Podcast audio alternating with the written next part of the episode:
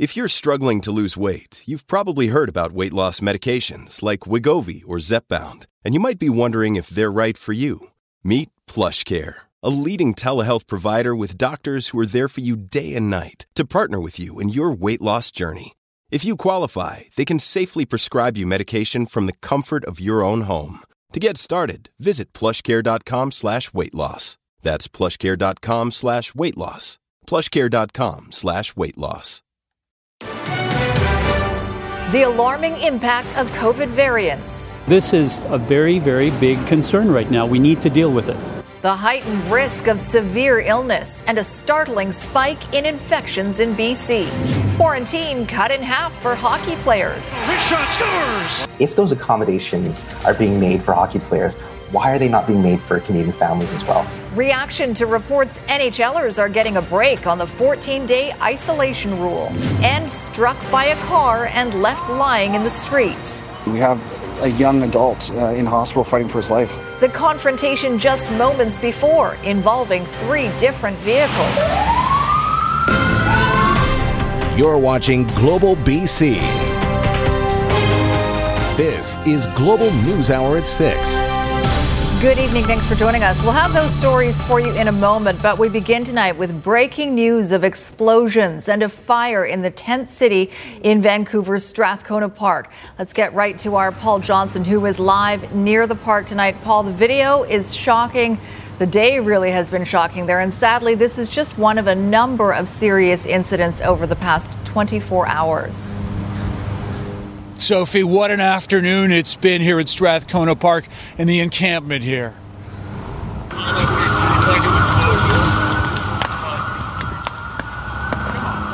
So this was around four o'clock. We had a fire in one of the tents at the edge of the park. Police at the scene tell us they suspect it was an arson, um, likely one of two suspicious fires that have happened here just in the past 24 hours. No one was hurt, but firefighters had to come and put it out. It caught some trees on fire, and witnesses told us there were a number of explosions that sounded to them like propane tanks going off. Now, while that was happening, an ambulance came to the other end of the camp. Police say that was to treat a person who'd been seriously mauled by a dog in the camp. And it gets worse. Vancouver police confirm there was another overdose death in the park last night, a 22 year old woman. And of course, the backdrop to all of this is that this camp is officially in its last few weeks. Vancouver Park Board confirmed with us today that they're sticking to their plan of clearing this camp by the end of next month. Here's Vancouver City Councilor Pete Fry. So I think when we look back on this, I think we'll probably see, I'm hoping, a turning point that recognizes that by providing folks with secure, dignified, stable housing, we're saving ourselves a lot of money in the long run because the otherwise the cost, like as we see at Oppenheimer Park, half a million dollars in remediation, the park's still not open. We're probably looking at twice that for Strathcona Park. How much I really don't want to have to be swinging the statues to ask you to leave again. Right, we're Okay? in a public place. This is a very long stick. It's going to be very awkward. to swing it.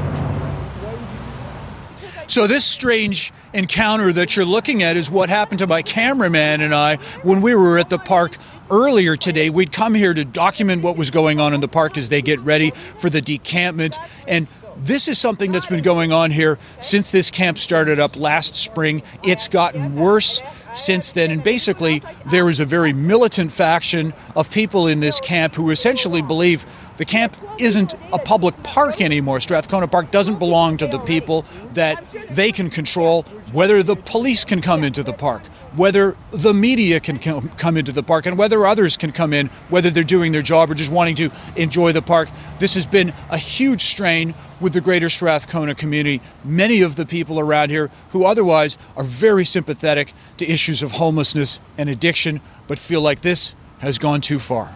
Sophie? And still a few weeks left if that uh, end of April deadline is met at all. We'll see what happens over the next few weeks. Paul, thanks for that. All right, now to COVID 19 in our province, and the cases continue to climb.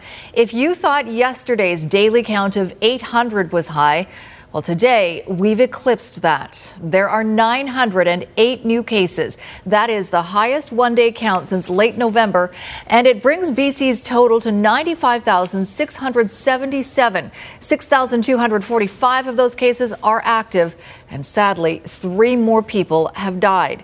Yesterday, more than 27,000 doses of vaccine were administered. Now, the rising numbers aren't just a concern here in BC. A new analysis of the COVID 19 case data out of Ontario provides a stark warning about the severity of cases involving the variants. As Richard Zussman reports, those frightening new numbers come at the same time that BC is starting to relax some restrictions.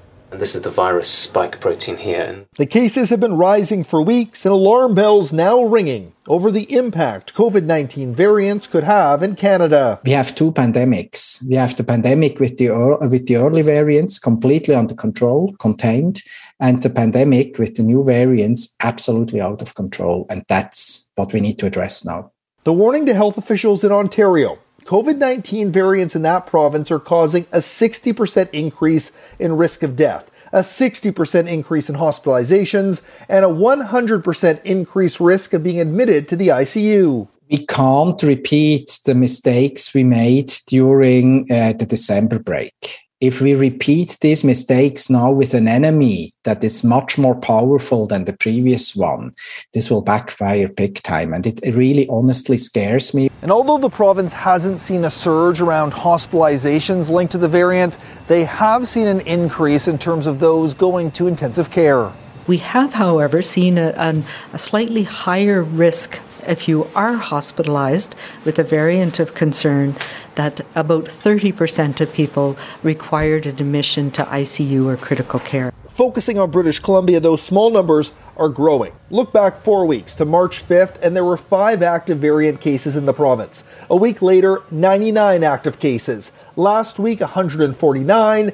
And on Friday, 258 active cases of COVID variants. Unfortunately, we're now realizing that the variants that are among us are producing not only more frequent transmission, but more severe disease. And starting next week, expanded long term care visits are starting. Plus, this weekend, indoor religious gatherings opening up on a trial basis with reduced capacity. It's not about easing restrictions as much as recognizing that at this phase in the pandemic, we need to focus on those things that we can do safely. Ironically, I think easing the right restrictions will allow people to do more of the things that we know are safe and may make them follow the rules a bit better. A clear warning don't follow the rules, and the race between vaccine and variants will also include ambulances racing to the hospital with COVID 19 patients. Richard Zussman, Global News, Victoria.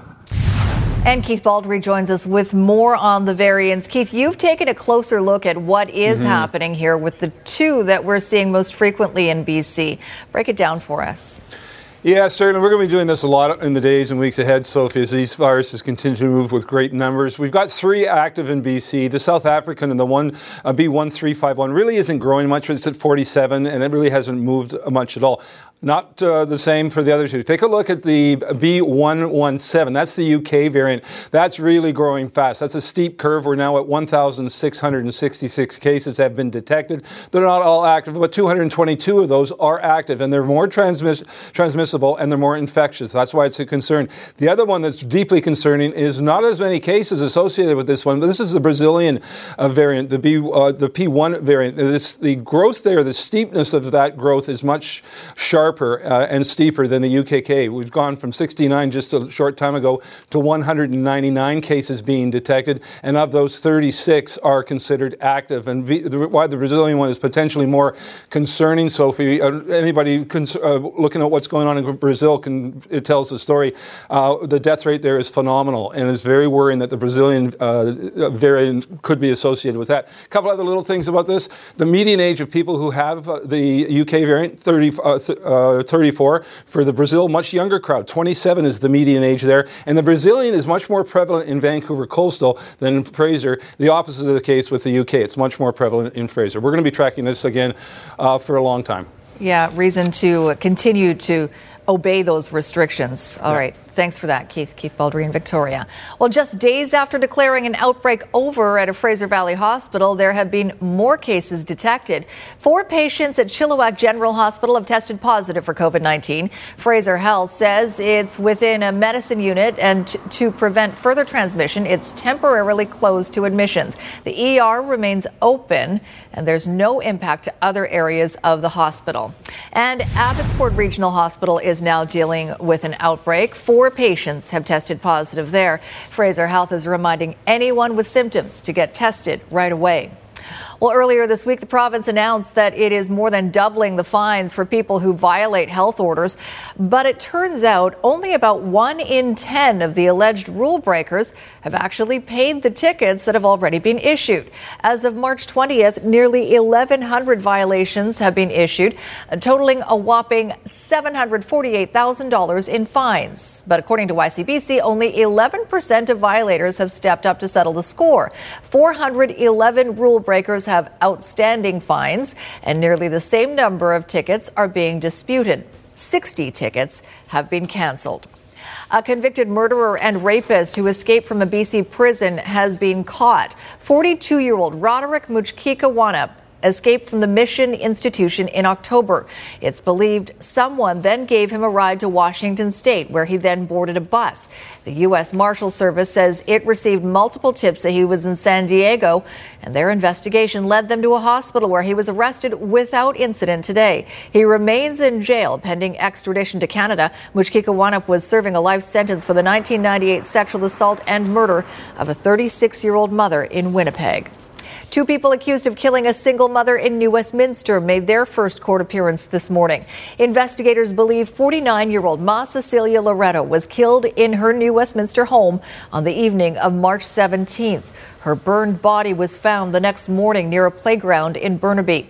21 year old Carlo Tobias and a 15 year old youth whom we can't identify appeared via video link. They're both facing charges of first degree murder and indignity to human remains. The victim's friends and family were not in attendance today, but many laid flowers yesterday where her remains were found. She's being remembered as a dedicated mother and hard worker and a beautiful person. Well, I'm certainly not going to comment on the significance, if any, of the age of the accused. It's very important that the public understand that in the normal course, at the beginning of a criminal prosecution, um, there is very often publication bans over certain hearings. They are not designed to prevent the public from go, uh, learning what's going on, uh, not at all. Um, they are designed to protect ultimately what will be a jury trial. The BC Prosecution Service has confirmed to Global News that Carlo Tobias is also facing a charge of sexual interference with a minor, alleged to have been committed between November 1st and November 30th of last year. A 19 year old man is in hospital with life threatening injuries tonight after a hit and run overnight in Burnaby. As Nadia Stewart reports, there was a heated confrontation involving the victim just before the incident. According to neighbors, it was a bizarre scene that unfolded just after midnight Friday. The first thing they heard was the commotion. All of a sudden, I heard a whole bunch of, you know, panicked, panicked people running around. Behind this car, there's one person uh, standing there, and they were, you know, he's no clothes on, and the two, the two, two other kids were kids or men, whatever they are, they were fanning, fanning him. Ambulance, firefighters, and police all responded to the call for help on McPherson Avenue at Marine Drive in Burnaby. For much of Friday morning, investigators remained on scene, piecing together what happened. They believe it all started with a confrontation between the occupants of three vehicles. Sometime during this confrontation, pepper spray was deployed, and this 19 year old man, uh, our victim, exec- exited a vehicle. During this confrontation, the second vehicle, our suspect vehicle, struck struck our 19-year-old male with significant force and causing significant injuries. Police say the 19 year old is in hospital with life threatening injuries. At least one of the teens connected to this incident returned to the scene on Friday. I don't want to talk about it, to be honest. But he wasn't saying much. Police say some of those involved knew each other, and most, but not all, are cooperating with investigators. Some individuals are not cooperating to the extent that we would hope that they would, and uh, we're encouraging them to because of just of the severity of this situation. We have a young adult uh, in hospital fighting for his life. Police do not believe those involved lived in the area. Neighbors say the same. Beyond the pepper spray, it's not clear if there were other weapons involved, though items, including golf clubs, were collected from the scene as investigators try to piece together a motive. Nadia Stewart, Global News. Well, for the past year, anyone entering Canada has been required to quarantine for 14 days or face big fines, potentially even jail time. But now there are reports the NHL is getting an exemption. How hockey players could see their isolation period cut in half just ahead, plus the growing support for a so called vaccine passport, and not just for international travel. That's next on the News Hour a team effort and uh, a remarkable uh, incident in my life. A hero saves a life in North Vancouver. How he was in the right place at the right time with just the right training for this moment later. Plus, people across the Pacific Northwest treated to a startling sight. What were those bright lights streaking across the night sky? That's later on the News Hour. Right now, though, a new survey has found that a majority of British Columbians support a proof of vaccination certificate or a vaccine passport in order for people to take part in a number of activities when life gets back to normal. As Linda Aylesworth reports, support is particularly strong when it comes to travel, both outside and inside the province talk about issuing COVID 19 vaccination certificates to those who have received the vaccine is growing. And so Research Co. out of Vancouver recently polled British Columbians on the subject. Do you think it is a good or bad idea to rely on these passports? For certain things, and the level of support is highest uh, for travel to other countries. In fact, 73% of British Columbians polled thought proof of vaccination was a good idea for international travel. The idea of somebody who hasn't been vaccinated going to a country and bringing back the virus, even if they quarantine or everything, is not something that is palatable for many Canadians. Where travel within Canada is concerned, 64% are in favor of proof of vaccination.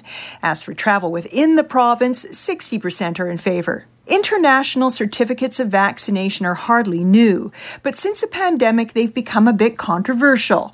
Perhaps the fact that so many are calling them vaccine passports isn't helping. I think this passport notion has been is sending us down a bad path. I think it's a hype, and it implies a freedom of movement. A passport implies a freedom of movement freedom of movement, as in travel, but also freedom to attend live events or go to the gym. What do British Columbians think about requiring proof of vaccination before engaging in those things? It's 62% for anything that is related to sharing a room with other people, thinking about a situation such as a live concert or a sporting event, you're going to be surrounded by people. As for needing a certificate to go back to the office or to a movie theater, over 50% were in favor. Of course, implementing potential regulations involving proof of vaccination would be complicated. In this, we can all help. What we want is we want to encourage the public to trust our public health officials, trust the science, and get vaccinated and so that this story of passporting uh, becomes becomes moot. Linda Aylesworth, Global News. The NHL and federal government are facing backlash following media reports that players arriving in Canada have to undergo a shorter quarantine period than everyone else. An exemption just ahead of the league's looming trade deadline would see players arriving in Canada facing a seven day quarantine, as opposed to the 14 days required for anyone else coming to the country. Faces of Advocacy, an organization rallying to reunite families at the Canadian border, is now calling on the federal government to reduce the mandatory quarantine period to seven days for everyone. The reason we call it a slap shot to the face is because accommodations are being made for professional athletes who have a lot more resources than the average Canadian family. When people are suffering, if they're in a binational family, they are unable to reunite, they're unable to be with their loved ones. And if they are, it's at the cost of a $2,000 quarantine hotel and multiple tests. As much as I love sports, I just don't think it's all that essential. So the fact that hockey players or other professional athletes get professional uh, treatment, I'm just not 100% sure um, it's fair. I think if someone's going to be quarantined, then every, everyone should have to do it. If someone else, you know, if someone doesn't have to do it, then the other person shouldn't have to do it either. Yeah, I feel like sports shouldn't lessen your time for quarantine. Yeah. Yeah. Right. Like just because you play hockey, you should still quarantine for the two weeks that everyone else has to. Yeah. A large part of the rationale for the reduced quarantine time is that NHL players already undergo frequent rapid testing and have been living under strict COVID protocols since before the start of training camp. Just ahead, precious items destroyed by fire. It's just a shame, just a loss. How a senseless act wiped out a lifetime of memories for a former firefighter. Traffic is still busy here southbound on Highway 1 towards the Ironworkers Memorial Bridge out of North Vancouver, backed up solid from Lonsdale. There was a stall, but that's been cleared away. Kermac Collision and Auto Glass provides no cost windshield chip repairs with your insurance coverage, and Kermac donates 100% of their income from chip repairs through Kermac Cares for Kids. I'm Trish Jewison in Global One, high above the Ironworkers Memorial Bridge. Richmond RCMP are asking for the public's help to identify the suspects in a terrifying home invasion, which appears to have targeted the wrong people. It happened at about 9:30 on Tuesday evening. A couple were inside their home in the 22,000 block of Westminster Highway watching television when the doorbell rang. When they answered, four men barged inside armed with a crowbar and possibly a gun. They restrained the victims and ransacked the home, taking several items with them. Investigators say they think the home invaders had a specific target, but they got the wrong location. This was an absolutely frightening incident for this couple. They were sitting at home having a nice quiet evening, and suddenly these four suspects barged their way in. Based on our initial investigation, it appears that this was not a random act. However, it appears the suspects targeted the wrong residents that evening.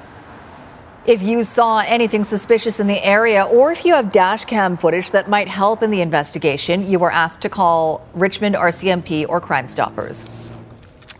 A Langley man is being called a hero by North Vancouver District firefighters for saving a man from drowning near Twin Falls and Lynn Canyon today. Firefighters say a man in his 60s went into cardiac arrest while out for a walk with his family. When he slipped, hit his head, and fell into the icy water. The man stopped breathing when a bystander with military experience jumped into action.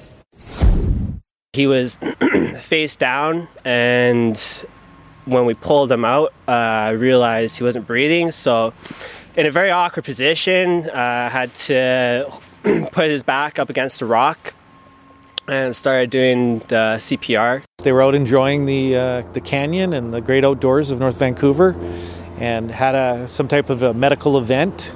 Uh, slipped, hit their head, fell into the water, and actually went underwater. And were in the process of drowning until they were rescued by this civilian, uh, Good Samaritan.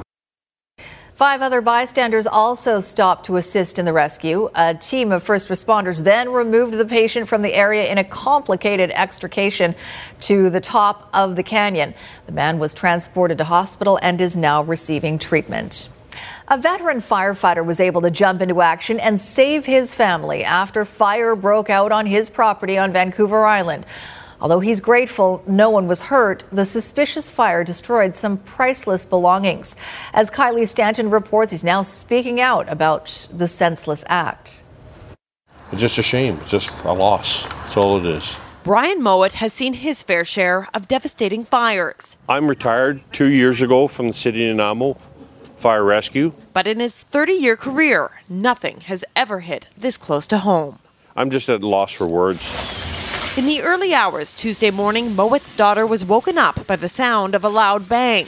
She looked outside and saw the massive blaze. She came run upstairs and said, Dad, Dad, Dad, your shop's on fire. Strictly on instinct, Mowat jumped into action, but was only able to move his daughter's car and pull his boat to safety. Everything else? It's all lost. Aside from a lifetime of collectibles, including antique fire extinguishers and hot rod paraphernalia, losing this car has been the most difficult to accept. The 71 Chevelle 300 Deluxe is just one of 444 in the world, an homage to his good friend who recently lost his battle with cancer. His dream car was a 72 Chevelle ragtop. We found one. He got to drive it once. I wanted to have a car like his. I couldn't afford the convertible, but I bought a, a coupe. The time and money spent restoring the vehicle, now all for nothing. Mowat is still trying to wrap his head around the senseless act. This is what the world's coming to. I don't know how you can justify what he's done. The alleged arsonist was arrested but has since been released on a promise to appear in court. Charges have not been laid, and he is said to have significant mental health issues. In the meantime, the community is rallying to support Mowat with a GoFundMe campaign. Brian has helped out the community for the last 30 years with firefighting, and I just think it'd be nice if the community could come together and help them out in a time of need. While Mowat is humbled by the support, so much here is simply priceless. But at the end of the day, he knows firsthand it could have been much worse. My priority is my family, and my, everybody else is safe, and we'll deal with it afterwards. Kylie Stanton, Global News. Fears America is reversing course in its COVID fight. There is a real potential for the epidemic curve to soar again. An alarming uptick in numbers and new research suggesting hundreds of thousands of deaths could have been avoided with a better pandemic response. Plus, when her stolen bike was recovered, how she paid it forward to help other kids like her. It's a bit of a mess here in Surrey. Crews are on scene to a crash. Southbound King George Boulevard is blocked at 100th Avenue. Take 140th or 132nd as alternate routes. From home to car insurance, BCAA's local experts are here for all your insurance needs. Visit bcaa.com. I'm Trish Jewison in Global One, high above a crash in Surrey. A demonstration showing solidarity with the hundreds of thousands of farmers who've been camped out on Delhi border roads in India for months now is getting underway in downtown Vancouver. That's where we find our Rumina Daya. Tonight, Rumina, it's a sleep out in support of those who are taking a stand in India against those new farming laws. Yeah, Sophie, organizers are telling us that their brothers and sisters in India have been sleeping out on those roads that you mentioned for more than 100 plus nights now, over three months in a fight for their survival. So they say the least that they can do is sacrifice one evening. So they're just getting going here at the art gallery. They're going to be taking over the east side of the square.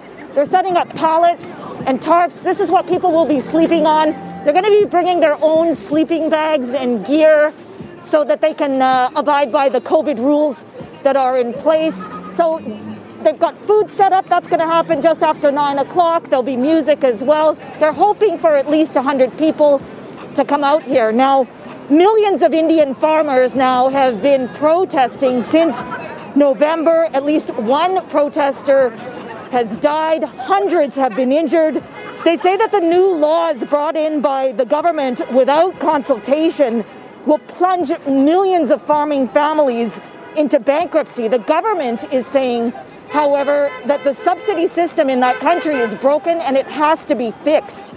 So, why should you care? Organizers here say that the chances are, if you look in your kitchen, you probably have food from India. And this is also an issue about basic human rights. If we if our parents hadn't like immigrated here or if our grandparents hadn't immigrated here less than like 20 years ago, we would be there. We would be fighting for our livelihood if we were there. So we just feel like we owe it to our roots to and our and our ancestors and our relatives and our friends and family that are that are still in India to speak up for them because they don't have a voice in their government right now. As I said, organizers hoping for 100 people tonight. Uh, there's still time to commit yourself to this if you want. Um, they're going to be here till uh, around, probably around 6, 7, 8 o'clock in the morning, they said. They'll prepare food in the morning for everyone as well. So uh, there's still time. Back to you. We've seen some pretty strong turnouts for uh, protests in the past, so I imagine we'll see uh, quite a few people there tonight. Rumina, thanks for that. Rumina Daya in downtown Vancouver for us. Well, startling new findings about the United States response to the COVID 19 crisis showing the number of deaths in the country could have been hundreds of thousands less had public health measures been mandated across the board. Global's Reggie Cecchini has the story. After months of success, America is reversing course. If we don't control things now, there is a real potential for the epidemic curve to soar again. Deaths and hospitalizations are ticking up once again, along with daily infections. Across nearly two dozen states and Puerto Rico, cases are on the rise. In some, the increase is more than 20%, as in Michigan, where more than 5,000 cases were reported Thursday, and its seven day average is up by more than 130%. Just because the government says something is open doesn't mean it's safe. It's a race between variants and vaccinations. 75% of this country is still vulnerable, despite more people moving about. But an infection anywhere is potentially an infection everywhere. But even with a full dose, risk is still there. In Minnesota, 89 people contracted the virus after being vaccinated, but disease experts caution it's not something to be wary of. These numbers are expected, but it's important to be monitoring this. It's a good reminder that these vaccines are not going to make you um, uh, completely uh, immune to this virus. The cases were mild, but doctors stress masks are still key even with vaccines.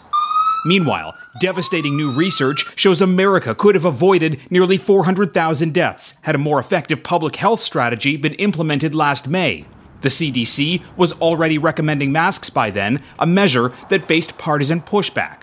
Now, with arrows moving in the wrong direction, there's a fear that history could repeat itself. If you start dismissing things that we know that work, we may end up back where we were. The research is an early look at the consequences of delayed action. One in every 600 Americans alive at the beginning of last year has died of COVID 19, and the study shows that faster response and better disease surveillance could limit disastrous impacts in the future. Reggie Cecchini, Global News, Washington. A Vancouver teenager is paying it forward after her special bike was stolen and then recovered. 18 year old Dahlia Levitt lives with a rare chromosomal abnormality and depends on her special three wheel bike for freedom, independence, and exercise. But a few weeks ago, she was devastated when her bike was stolen from her family's backyard. Her parents purchased Dahlia a replacement bike, and that's when Vancouver police recovered the stolen bike on the downtown east side. Well, now Dahlia has decided to donate that original bike to the BC Centre for Ability, an organization that has been helping her since she was little. I decided to give this bike to the Center for Ability. We're honored um, that she's able to have the kind of life she's had and through all the support she's had through Center for Ability. The Center for Ability says it is now working to decide which of its clients will be best served by Dahlia's donated bike. Still to come, soccer clinics bringing skills and much more to Indigenous youth. It just really opens an opportunity for me to help and mentor other kids. The importance of hope and health, and how they're keeping up the drills even during the pandemic. And up next, a spectacular show over the West Coast. What it's believed was, was responsible for that streak of light.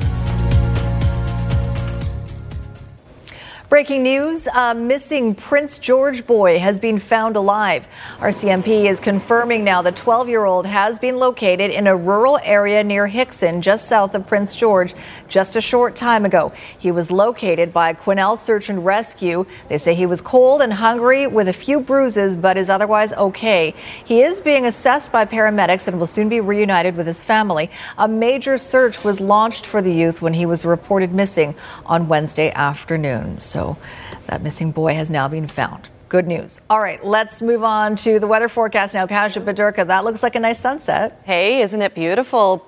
crepuscular rays, sunbeams coming down through the uh, through the clouds. Mostly cloudy skies at this point, going to an overnight low of Six. Okay, if you were to look up to the sky yesterday, it was far more clear. Bob took this one from Langley of the nearly full worm moon, which will be fully full on Sunday. If you were to look up today in New West, you'd see an umbrella flying around in the wind. Is it a sign of things to come? Yes, you'll need that umbrella back because we have a fair amount of rain coming to the south coast and the north coast, especially 74 millimeters of rain to Prince Rupert by Monday, 50 millimeters for inland sections of the north coast. This is by your Saturday evening, and here's how it all unfolds. This is one system. A second system moves in tomorrow morning, bringing us heavier amounts of rain over the north coast. It sags south, bringing us a chance of rain over the south coast tomorrow afternoon. By your Sunday morning, for sure, we are looking at a fair amount of precipitation over the south coast inland sections. It's also going to be on the unsettled side. Here's your tomorrow up north. Heavier rain over the north coast. This is just a chance of rain for the central interior. It's a pretty good chance. Also, the chances there over the Columbia Mountains, increasing cloudiness over the south coast, or sorry, the central southern interior, and over the south coast, we'll just notice that increasing cloudiness and the chance of precipitation.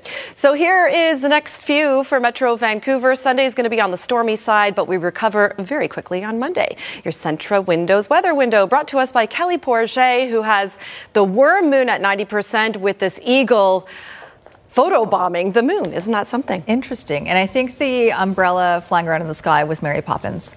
Oh, of course. All right, something else that uh, you may have spotted in the sky last night. Maybe you thought it was an alien spaceship. Well, you wouldn't have been the only one. What is that? Across the Pacific Northwest from Oregon to Vancouver Island caught this strange sight last night around 9. According to the National Weather Service in Seattle, it was debris from the SpaceX Falcon 9 rocket burning up in the atmosphere. The rocket launched earlier this month and failed to make a deorbit burn upon re entering the Earth's atmosphere. Uh, no reports of any debris actually hitting the ground, though. Not wild. That's a that's a very different satellite debris. It is. we'll have satellite debris later, but what have you got for us first? All right, uh, Sergio Garcia ended his match today at the match play event by pulling an ace out of his sleeve. Even though his sleeves are pretty short since he's wearing a golf shirt, but just the same, this is the equivalent of a walk-off home run. And later, as Squire mentioned, satellite debris. Stay with us.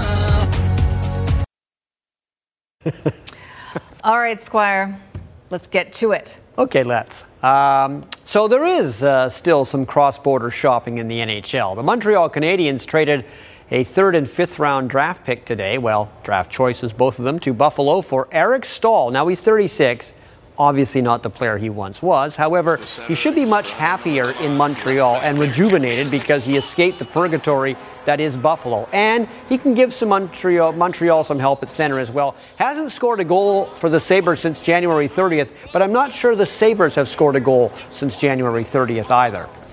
WHL BC Division back in action tonight. They're playing in Kamloops and Kelowna, Giants and Blazers, Royals and Rockets. Okay, World Golf Championship match play action. Mackenzie Hughes of Canada only needed to tie his match today against Taylor Gooch. This long birdie putt on nine put Hughes up by three. However, 16th hole, Hughes' lead is down to one, but this is a brilliant approach shot, spins it back, almost dunks it for an eagle. That would clinch it for Hughes. The match did end up in a tie, but he moves on to the final 16. And the man he'll play is Sergio Garcia, who ended his match with Lee Westwood on the fourth playoff hole, I think this was. This is high. This is on a great line. This is on the par three. Westwood hit a nice shot, but Garcia's was slightly better. That's it. It's the walk-off ace for Sergio rather impressive, I would say. The uh, UBC women's soccer team and the Vancouver Whitecaps have teamed up to help help teach the game of soccer to Indigenous boys and girls from all over this province. It's been done both in person and also online. Hope and health, two things all kids should have the opportunity to experience. And it's evident by the smiles, it's mission accomplished. Led by UBC women's coach Jesse Symons and in cooperation with the Vancouver Whitecaps, the Hope and Health program provides soccer clinics for Indigenous youth across BC. We have a huge responsibility, understand how many people we could reach, understand the people that we could um, sometimes even change lives to some extent. I think you just need to look on their faces and see the smiling faces and, and just how happy they are and, and appreciative. And I think that that's a big thing, and, and they don't know that they're filling our hearts as well. So uh, it's, it's definitely a, a, cyclical thing here, and it's, uh, it's great to be a part of. Symons has a real personal reason for focusing this program on First Nations. His late brother had a very close connection with the Tsleil-Waututh Nation in North Vancouver, and Jesse not only wanted to keep that connection strong, but knew the importance of a program like this to Indigenous kids. My commitment is about creating safe spaces, culturally safe spaces, um, psychologically safe spaces for children and families um, to feel connected to one another. Not only have the in person camps been a huge success, but connecting online to remote areas has made the reach and effect that much greater. During the pandemic, these sessions have been a real savior. Like a lot of people in bands don't have tons of money, so like it's not possible to come down here. But I think it's like a really cool opportunity to do it online. Scarlet Sparrow Felix is the granddaughter of Terry Felix, the first Indigenous pro soccer player in North America. He was a Whitecap back in 1983. She's carrying on the legacy, as are other kids who've benefited from Hope and Health. Whenever Hope and Health would engage with us and come to my community, it was my, a highlight of my summer. And it just really opens an opportunity for me to help and mentor other kids. I think overall, the opportunity to get out, be physically active, to show that everyone's looking out for each other, connected to each other. That's the big thing for me is that everyone's here and here to care for each other. All right, Bianca Andreescu Yeah. taking on uh, Teresa Martincová. This is uh, Andreescu's first match in over a month. A bit rusty early, but she did win the first set 7 6. Second set, she got an early break and then started getting hold of her ground strokes. And right here, the backhand to the corner. Cruises to a straight set win and advances to the third round at the Miami Open. Ta da! That's what I have for you today. Well done and stand by, Squire. We need you in a few minutes. But Okay. first, here's Jordan Armstrong with a look ahead to Global News at 11. Jordan? Sophie, we continue to follow that troubling situation at Strathcona Park where there was a major fire this afternoon. Plus, we'll have more on the successful end to the search for a missing 12 year old Prince George boy. He was found late this afternoon near Hixon. Which is just north of Quesnel. And two people have been sent to hospital, one of them in critical condition as a result of a three vehicle crash in Langley. These stories and more tonight at 11. Sophie? All right, thanks, Jordan. We'll find out what else Squire has been working on today. Satellite debris is next.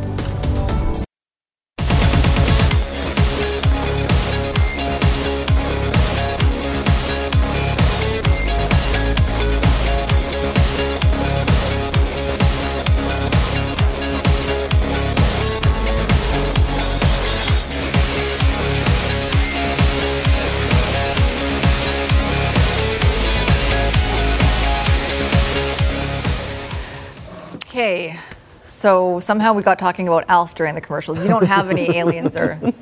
I don't think I ever watched Alf. I mean, I knew what it was, but I never never got into it. But I'm getting into this. Mhm. Uh, on Satellite Debris, we're going to start off with an old favorite from IHOP.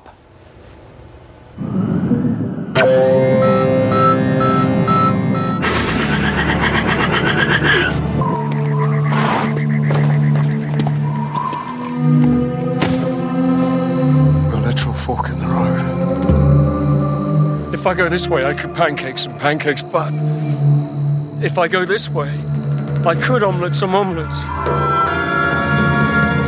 Omelette or pancake. Omelette or pancake. Alas, do I pancake or do I omelette? Give me the answer for. Hey, just go to IHOP. They have all kind of omelets that come with pancakes. You don't have to choose. Where is this IHOP? It's right there. You're in trouble. I don't want that. Hey, don't leave that horse. IHOP's omelets, omelets, omelets come with pancakes, pancakes, pancakes. Is that where you get the Rooty Tooty Fresh and Fruity or something like that? Is that the. I, I don't know. No one actually knows. I'm team pancake all the way. I'm more of a pancake guy myself. okay. Okay, anyway, um, you want a talking animal. Uh, This is as close as I can give you. It's a Sasquatch that loves to sell beef jerky. Here we go. Jack Link's presents Messin' with Sasquatch. Watch this.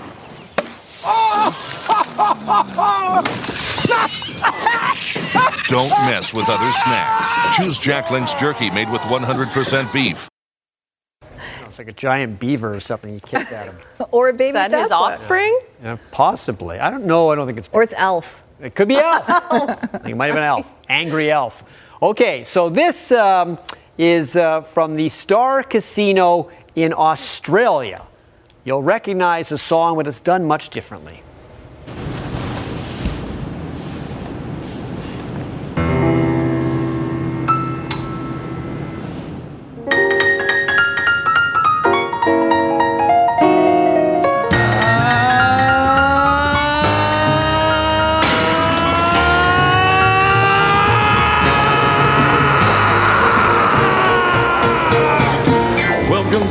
Jungle. We've got fun and games. We've got everything you want on it. We know the names. We are the people that can find whatever you may need. If you got the money, honey, we got your disease in the jungle. Welcome to the jungle. Watch it bring you to your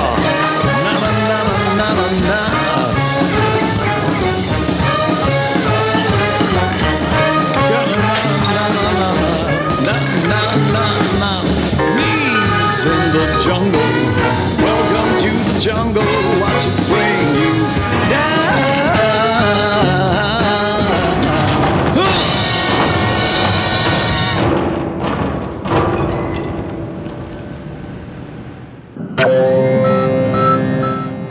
And the best part about that commercial, don't we all miss those days where you could sit in a crowded room and you didn't have to mm-hmm. worry about With somebody people. else? Yeah. Ah, sigh. The good old days, 2019. One day. One day soon. That's all the time we have. Have a good night, all.